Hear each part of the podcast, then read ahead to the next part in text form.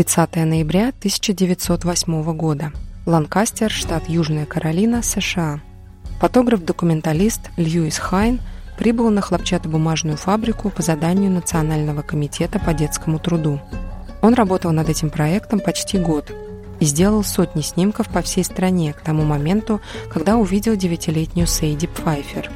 Девочка была ростом всего около 120 сантиметров, но казалась еще меньше на фоне огромных ткацких станков.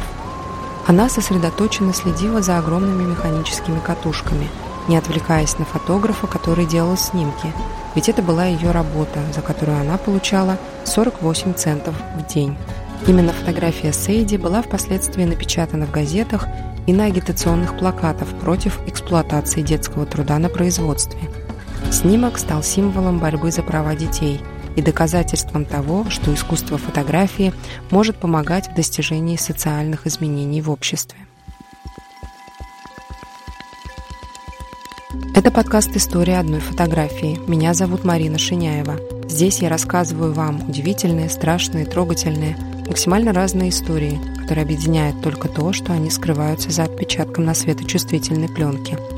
Большое спасибо всем, кто поддерживает подкаст лайками и комментариями и делится им в социальных сетях. Если вам нравится мой подкаст, теперь вы можете поддержать его еще и на платформе Boosty, оформив подписку за 99 рублей в месяц. Ссылка в описании. Буду очень рада вашей поддержке. Индустриализация к началу XX века захватила всю страну, сделав США лидером мирового промышленного развития. Производства нуждались в большом количестве низкоквалифицированной рабочей силы, и это привело к тому, что дети, которые раньше были заняты на семейных фермах или в качестве домашней прислуги, массово шли трудиться на фабрики и заводы.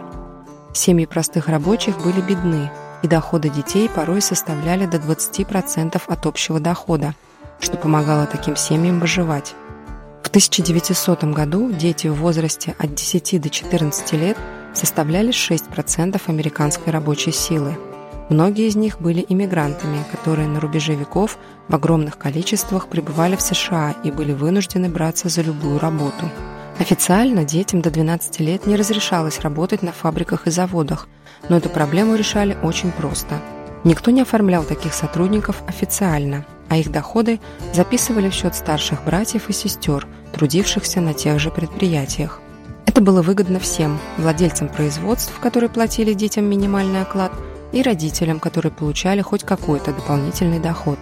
Ну а дети, их, конечно, никто не спрашивал, и об их благополучии никто не задумывался. Некоторых отправляли работать уже в 5-6-летнем возрасте. Родители, да и сами дети часто врали, прибавляя к настоящему возрасту пару лет – Дети могли трудиться по 14-16 часов в день.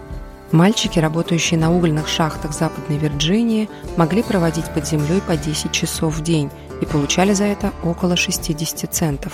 Обучением и техникой безопасности себя никто не утруждал. Станки зачастую были открытого типа. Дети очень часто травмировались от того, что их пальцы или руки попадали внутрь механизма. Если ребенок лишался рук, ног или пальцев на производстве, его просто заменяли новым. И все. Разумеется, ни о какой страховке тогда вообще и речи не было. В общем, это были очень жестокие и нечеловеческие условия. Национальный комитет по детскому труду нанял Льюиса Хайна в тот момент, когда он уже был известен своими фотографиями семей иммигрантов, прибывающих на остров Элис, из Толиваров в Питтсбурге. За несколько лет Хайн объездил всю страну.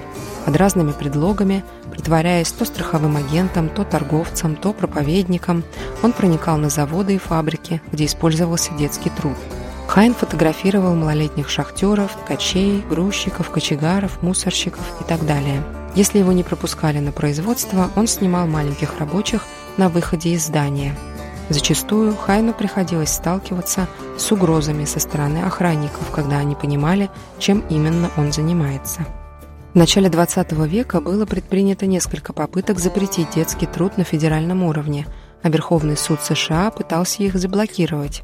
Но общественное мнение было решительно настроено на то, чтобы отказаться от этой практики, и в немалой степени благодаря Хайну. Когда его изображения были опубликованы в брошюрах комитета и в популярных журналах, они шокировали многих американцев, подстегнули усилия по реформированию трудового законодательства. Уже в 1914 году 35 штатов постановили запретить прием на работу детей в возрасте до 14 лет и ввести 8-часовой рабочий день для лиц моложе 16 лет. А в 1938 году был принят закон о справедливых трудовых стандартах, который положил конец опасному детскому труду и предложил новые меры защиты для несовершеннолетних. Собственная трудовая жизнь Хайна началась в 18 лет после смерти его отца – хотя в некоторых источниках указано, что это произошло раньше его совершеннолетия и что он на собственном опыте знал, с чем сталкиваются герои его снимков. Он успел поработать фабричным рабочим, уборщиком и банковским клерком. Затем он получил сертификат преподавателя в педагогической школе и продолжил обучение в Чикагском университете.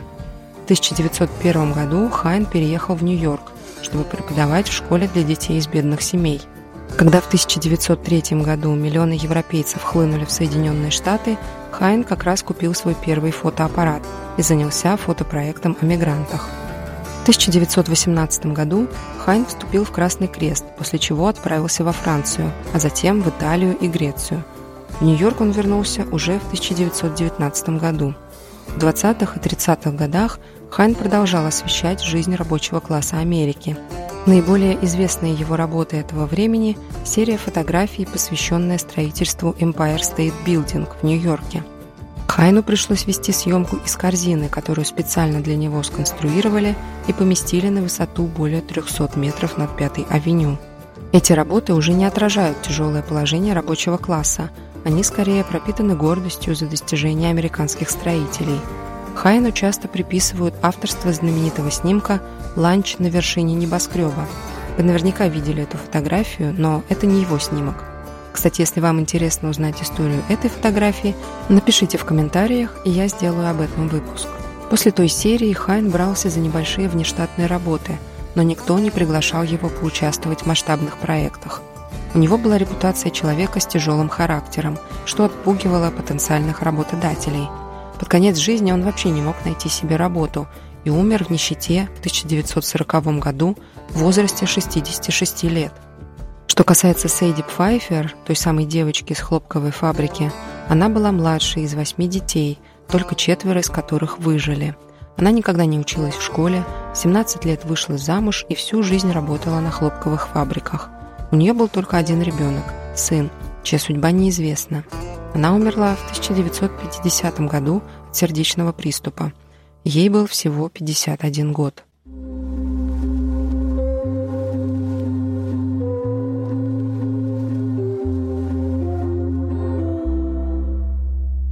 В доиндустриальную эпоху детей тоже с ранних лет привлекали к труду, но чаще всего они были задействованы в сельском хозяйстве и помогали своим родителям – когда наступила промышленная революция, эта же схема, по сути, стала воспроизводиться и на производстве, только вот условия труда и нагрузки были совсем другими. Движение в сторону отказа от использования детского труда началось к концу XIX века в наиболее благополучных странах Европы. Отношение к детскому труду менялось с ростом благосостояния общества. Можно сказать, что эксплуатация детей – это признак нищеты и низкого уровня развития общества – кстати, в Российской империи существовал закон, по которому дети от 12 до 15 лет не должны были работать более 8 часов в день, но он повсеместно нарушался. И только в 1917 году, после революции, был принят закон, запрещающий принимать на работу детей, которым не исполнилось 16 лет. Сейчас детский труд в большинстве стран мира считается формой эксплуатации и признан незаконным – на протяжении всего XX века количество работающих детей в мире сокращалось. В 2012 году их число составляло 168 миллионов, причем более половины из них, 85 миллионов, были заняты опасными формами работы. Наихудшая ситуация наблюдается в так называемой Черной Африке, то есть части континента, которая располагается южнее пустыни Сахара. Здесь трудится 59 миллионов детей – то есть более чем каждый пятый ребенок. Тяжелая ситуация с эксплуатацией детей наблюдается также в Азии, Индии и Латинской Америке. Печально, что за последние 10 лет и особенно после пандемии COVID-19 число работающих детей снова стало расти.